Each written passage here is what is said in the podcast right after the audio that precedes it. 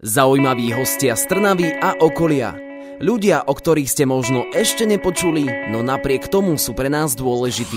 Pochádza z Oravy, je mladý, aktívny, produktívny a žije športom. Aj ako organizátor a tiež ako športovec. Má rozbehnutých niekoľko projektov a dnes bude hosťom é té er rozhovoru. Marek Bajči prijal pozvanie a už o chvíľu začíname, takže zostaňte naladení. Jedine v Rádiu é té er. Z Rádia é té er pozdravuje Adam, dnes s hosťom, športovcom, organizátorom športových podujatí a tiež aktívnym študentom Marekom Bajčím. Marek, vitaj, ahoj, a vďaka, že si prijal pozvanie a prišiel dnes do štúdia. Ďakujem, Adam, veľmi pekne za pozvanie, keďže sledujem tento požad, tak veľmi rád som toto pozvanie prijal. Super, tak to som veľmi rád. Čo ty a vysoká škola? Keď už som spomenul, že aktívny študent, čo ty a vysoká škola? No, momentálne sme v našej alma mater, keď to tak poviem, a teda študujem prvý ročník magisterského štúdia na odbore komu na ef em ká ú cé em našej, takže... A o tebe je tak celkom počuť, nielen na akademickej pôde, ale aj v Trnave v rámci vecí, ktorým sa venuješ. Vieš to nejak možno zhrnúť, že na akých projektoch aktuálne pracuješ, čomu všetkému sa venuješ? Tak keď si porozprával o tom, že aj o mne počuť, tak asi najviac na tej akademickej pôde je to program, program Nádvorie Kampus, ktorého som momentálne súčasťou, je to ročný rezidenčný štipendijný program, takže šesť študentov vybraných je na Nádvorí. Máme tam rôzne aktivity od mentoringu cez rôzne benefity, akože máme prístup do coworkingu hore na Nádvorí, takže tam je asi o mne počuť, pretože ten program v Trnave začína naberať na takej hodnote a vážnosti, takže čo sa týka tej akademickej pôdy, tak je to program Nádvorie Campus. V Trnave sú to potom ešte rôzne ďalšie aktivity, ale hlavnou je asi Top Liga v Malom Futbale, ktorú som prakticky so, tiež so spolužiakom vtedy, so Stankom Chudíkom prebral a momentálne sme vo viacerých hľadov asi najlepšou ligou na Slovensku a ten malý futbal tu v Trnave je, je už tradičný šport a zároveň to natáčame dnes, keď sa nám podarilo dotiahnuť Superligu v Malom Futbale na Lokotku, takže ešte je o mne počuť v rámci toho, že organizujem Top Ligu v Malom Futbale tu v Trnave. Je to projekt, ktorý som prakticky prebral so mojim spolužiakom vtedy z ef em ká, so Stankom Chudíkom. Robíme to už päť rokov. Za tých päť rokov sme sa niekde posunuli a čakajú nás veľké eventy v malom futbale v Trnave, ale tá Top Liga a celkovo ten malý futbal tu nabral dosť na povedomí. Sám vie, že Trnava je najfutbalovejšie mesto na Slovensku, takže máme to tu troška jednoduchšie a tá fanúšikovská základňa je veľká a to je asi taká hlavná časť moja v Trnave, teda Nádvorie Campus a Nike Top Liga v malom futbale. A presne preto som ťa aj sem pozval, pretože vnímam to, že uh, malý futbal sa zároveň stáva tu v Trnave veľkou vecou a má to takú svoju jar životnú, ano, by som ano. povedal, pretože robíte skvelú robotu aj v rámci tej propagácie a o tom by som sa chcel dnes s tebou aj celkovo rozprávať. Uh, no ešte predtým povedz, že kedy sa stal futbal tvojim životným štýlom? Bolo to už od malička. Ja som začínal v prípravke u nás doma v Žaškovej. Ja som teda rodákom z Oravy. Potom som išiel do Párnice, čo je susedná dedina a potom dorast v Istebnom a takto rôzne. Ale začal som to tak vážne brať po zranení. Tedy som bol, tak rozmýšľal som pol roka, mi fakt futbal nechutil, nechcel som ho pozerať ani v telke. Mal som zlomenú nohu, potom som mal otrhnutý meniskus a podobné veci a začal som premýšľať, že čo na vysokej škole, vieš, zarobiť si na chleba do cervezy, ako sa toho hovorí tu v Trnave. Takže som začal premýšľať, že čo. A ja už som na strednej škole organizoval takú futsalovú súťaž, aj som ju sám rozhodoval s pánom telocvikárom Vladimírom Šlesárom, čo pozdravujeme.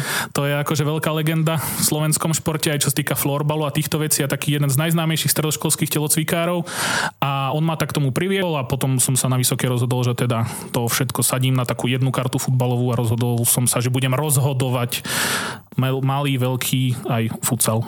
Ak sme pri, to, pri tej vysokej škole a tom rozhodnutí, kedy prišlo to rozhodnutie alebo čo bolo kľúčovým pri tom rozhodnutí?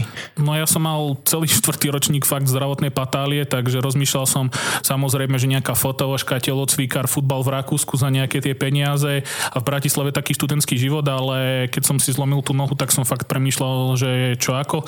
Vedel som len rozprávať, takže ef em ká bola prvá voľba, ja som si nikde ani nedával prihlášku. Ja som chcel ísť tu, vedel som, že chcem ísť do Trnavy, ja som fanúšikom Spartaku od nejakých osem rokov, takže rozmýšľal som, že čo, ef em ká a mm, asi, asi neľutujem. Vieš nám povedať aj, koľko máte registrovaných hráčov v malom futbale? Na Slovensku ten počet rastie, je tam fakt to veľký záujem tu v Trnave. Keď sme to preberali pred tými piatimi rokmi, tak tu boli štyri týmy skoro štyri sa... týmy, čiže štyridsať ľudí, povedzme. Dajme tomu, že štyridsať ľudí, teraz je to dvadsaťštyri tímov, dvadsaťdva, dvadsaťštyri, wow. To tak kulminuje a to je naša maximálna kapacita kvôli ihrisku momentálne, ale chceme sa akože uh, rozšíriť a no, je to už teda veľká organizácia a chceme to teda posunúť niekde, ale teraz sa pohybujeme v Trnave okolo tej štyristovky hráčov. ETER rozhovory vždy v sobotu v premiére o dvanástej a v nedeľu repríza o trinástej hodine. Organizuje veľké športové podujatia, ako napríklad majstrovstva Slovenska v malom futbale, je rozhodcom a má za sebou množstvo zaujímavých spoluprác. Ladíte rádio ETER a počúvate ETER rozhovor s Adamom a hosťom Marekom Bajčím. Keď už je reč dnes o tom malom futbale, tak ako sa hrá malý futbal a aké sú v ňom oproti veľkému futbalu, ak to tak môžem nazvať, rozdiely? Rozdiely sú v počte hráčov. Malý futbal sa hrá päť plus jeden, rozdiely sú aj v rozmeroch ihriska. Nie je toto klasické také veľké ihrisko, ale malý futbal sa hrá na preferovaný rozmer štyridsaťosem na dvadsaťšesť, takže to je veľký rozdiel. Aj to bránkové územie je menšie. Oproti futsalu má malý futbal výhodu v tom, že sa môže hrať koľko chceš s brankárom. O futsale klasickom je to len jeden krát. Potom sú tam rozdiely v hracom čase. Malý futbal sa hrá dvakrát dvadsaťpäť minút a nie dvakrát štyridsaťpäť minút. A rozdiely sú aj v žltej karte a v podobných veciach v červenej karte, že tam je ten trest päť minútový a je tam iná teda klasifikácia tých trestov, takže malý futbal má veľké špecifika, ktoré ho odlišujú od toho veľkého, ale hráčom sa to páči a hlavne sa tam vždy niečo stane, prakticky tam sedem sekúnd dokáže brankár vyhodiť dlhú loptu a útočník hneď zakončuje, čiže je tam väčšia taká ofenzívna zložka, pretože aj viacej gólov padá oproti klasickému futbalu. Keby sme dali ten priemer a bola by tam nejaká taká selekcia tých gólov, tak vo veľkom je to, dajme tomu, že dva góly na zápas, v malom tu máme výsledky štyri štyri úplne v poriadku.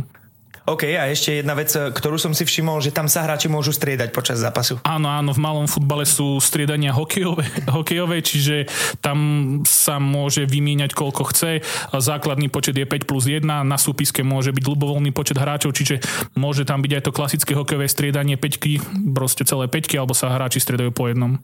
Aký tým je tu v Trnave najlepší? Nejako do toho úplne nevidím, ale teda povedz. Tak ja by som povedal, že tu v Trnave sa nám začína tvoriť zaujímavá konkurencia, je to atlet Tico Trnava, Young Boys Trnava, je tu Golden Boys, Lions, takže tá prvá liga tu v Trnave, teraz prišli nové kluby Atomic Gold Guard, takže fakt v Trnave sa nám podarilo zložiť tú prvú ligu veľmi kvalitnú a v tej druhej lige sú takí rekreační hráči a ja poviem, že tá tretia liga je pre nové týmy, prípadne nejakých mladých študentov.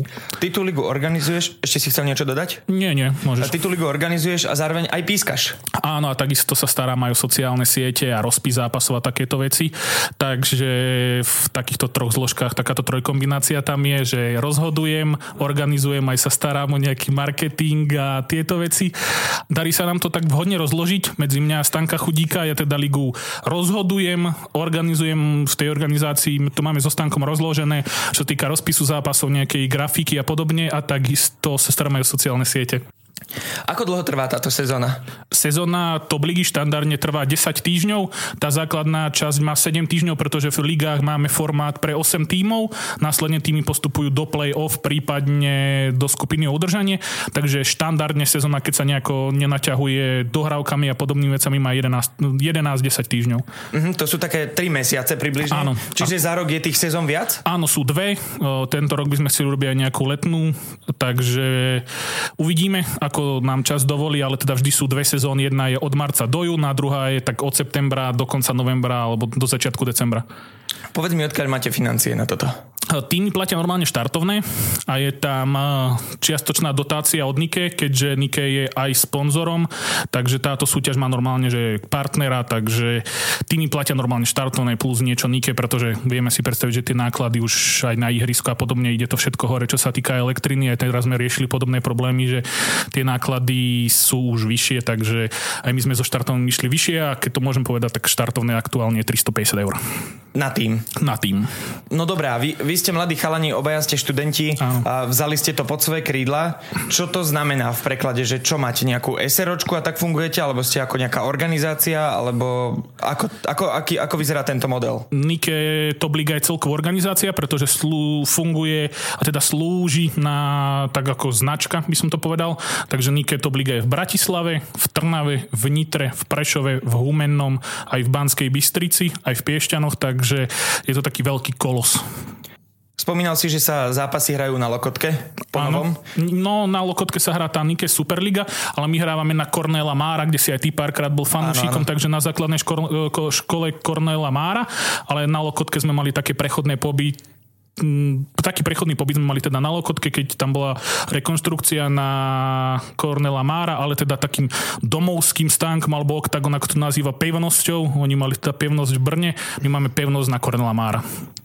Ľudia tam môžu prísť na zápasy, áno. Môžu pozerať. Videl som už aj nejaké priame prenosy naživo? Áno, áno, snažíme sa, aby tam bola aj takáto nejaká mediálna produkcia a zápasy streamujeme.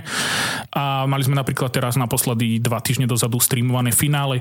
Fakt, máme veľkú fanúšikovskú základňu a snažíme sa tým fanúšikom dodať maximálny komfort a takisto tá Nike Superliga, ako sme sa rozprávali, tak tá je streamovaná tiež na YouTube a na Facebooku.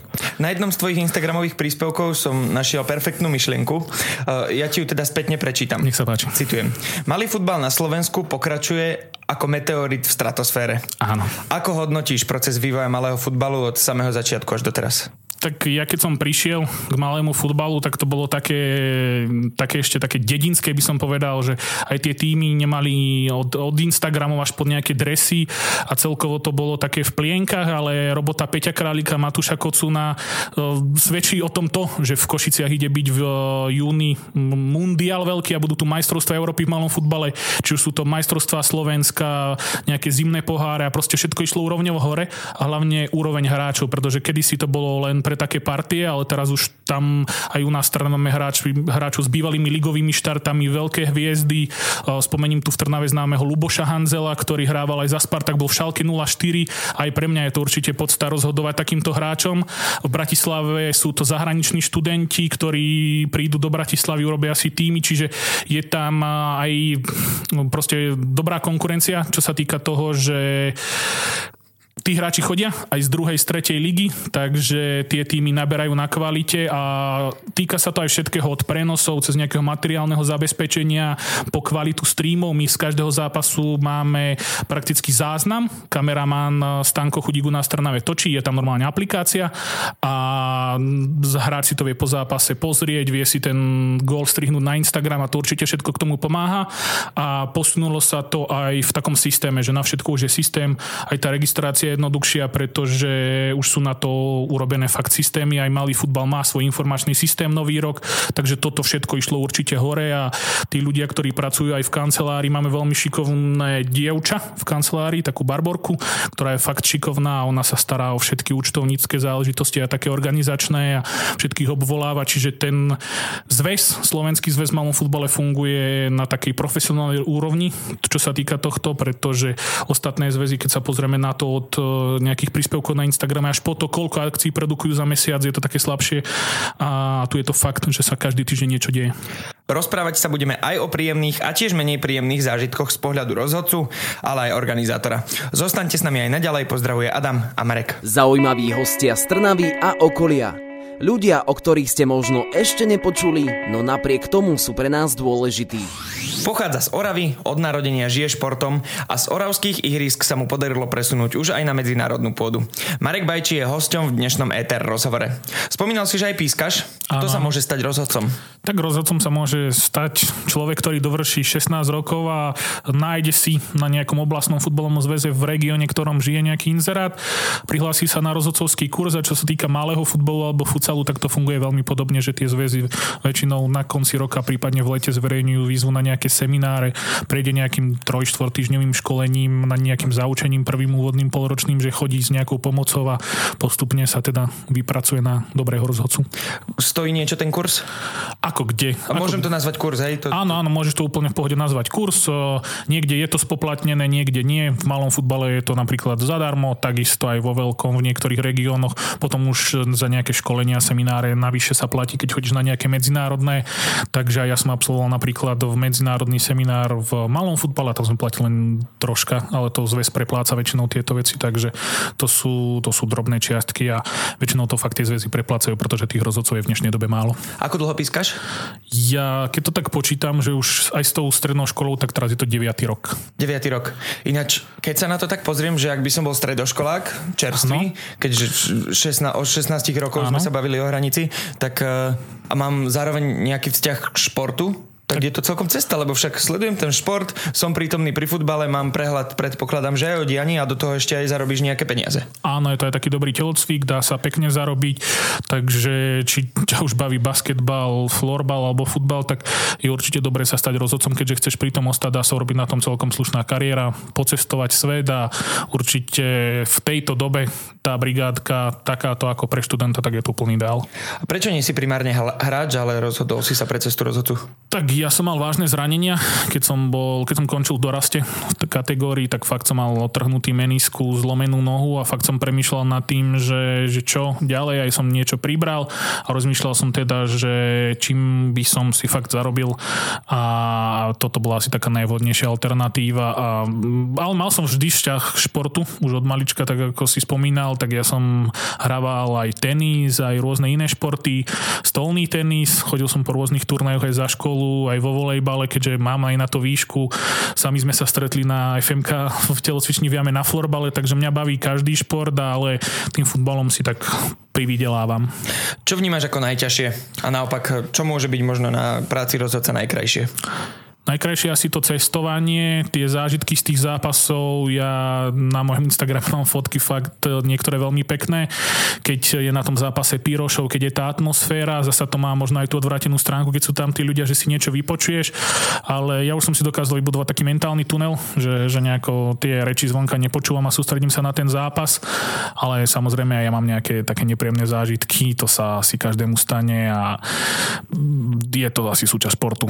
A tu, na, tu na Slovensku sme hlavne tak nastavení asi, že sa nadáva na tých rozhodcov a podobne už od malička, už keď otec príde pozrieť desaťročné dieťa, tak kričí po rozhodcovi a to dieťa sa to naučí a toto by sa malo zmeniť v tej spoločnosti.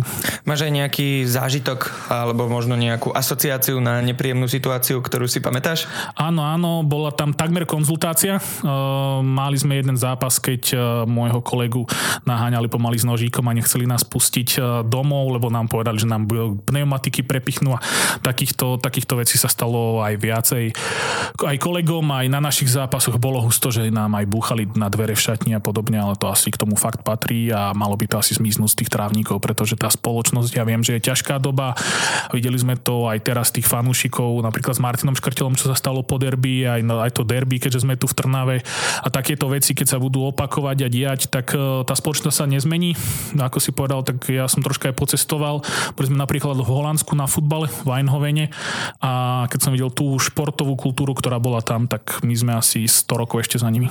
Teraz na rovinu, koľko si vie zarobiť ten rozhodca? Povedz, koľko je to za zápas, alebo je to za mesiac, alebo ako toto funguje? No, tak je to podľa toho, koľko pískaš, keď fakt chodíš. Čo sa týka veľkého futbalu, tak my na Orave máme vytvorené fakt dobré podmienky a keď si šikovný a máš tých zápasov dosť, tak dajme tomu, že to vie byť nejakých šesťsto eur v čistom, plus z malého futbalu nejakých tristo štyristo eur za mesiac, tak vie si zarobiť dosť slušnú čiastku, keď si fakt aktívny cez týždeň a chodíš pískať aj malý, aj veľký futbal, do toho nejaký futsal, plus v zime sú nejaké turnaje, v lete sú nejaké turnaje, takže je to prakticky stabilný ročný príjem, keď sa hrá. Plus úplatky. Tak takáto korupcia je úplne asi navyše a aj toto by mohlo zmiznúť podľa mňa z futbalu, pretože aj na tých dedinách aj nám sa to stáva, že akože sú tam nejaké ponuky, ale to je fakt do tej kultúry, ako sme sa bavili. Pozvanie do dnešného ETER rozhovoru prijal športovec a aktívny študent Marek Bajči. Rádio ETER sto sedem celá dva ef em. Keďže si povedal, že nás sleduješ, tak vieš, že na konci každého rozhovoru niečo čaká nášho hostia a teda neminie to ani teba. Dostaneme sa k tomu proste na konci. Aký je tvoj cieľ? Možno sen? Dostať sa na piedestál medzi rozhodcami alebo vytiahnuť vysoko malý futbal? Alebo o čom snívaš? Takto ako športovec a aktívny človek. tak ja mám aj svoju športovú organizáciu, em es Sport Management, tak to takto môžem povedať. A samozrejme mám taký sen, že na Orave by sme robili fakt veľké turnaje, kde by, kde by chodili aj zahraničné kluby a domáci chlapci z dedín by si zahrali proti tímom, poviem, Slavii, Praha, Sparte a podobne.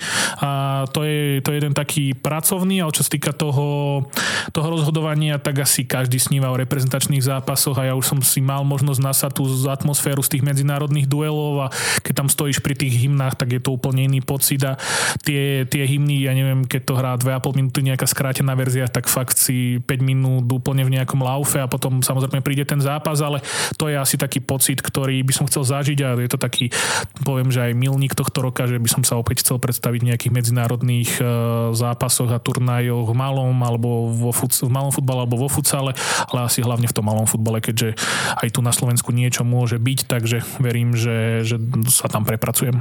Tvoriť a prinášať pamätné zápasy. Presne tak. Aký je ten tvoj mimochodom pamätný zápas? Tak je to určite ten prvý medzinárodný, ale ja som krásny zápas zažil aj tu v Trnave, tri roky dozadu cca, keď tu hralo Atletico Trnava prípravný dvojzápas vo futsale z vé ef el nula päť Hohenstein Eternal a to sú Nemci, ktorí vyhrali Ligu majstrov a v tom období aj teraz je to jeden z najväčších svetových klubov vo futsale, keď to tak fakt môžem povedať, tak je to taká Barcelona alebo Liverpool vo futsale. To bolo asi také najväčšie a potom reprezentačný dvojzápas Slovensko-Švajčiarsko. Chce to aj mnoho kontaktov určite a nie len na tých partnerov alebo sponzorov, ale aj možno na ľudí. Čo Áno. poznajú ľudí, čo poznajú ľudí. Na akú spoluprácu spomínaš najradšej?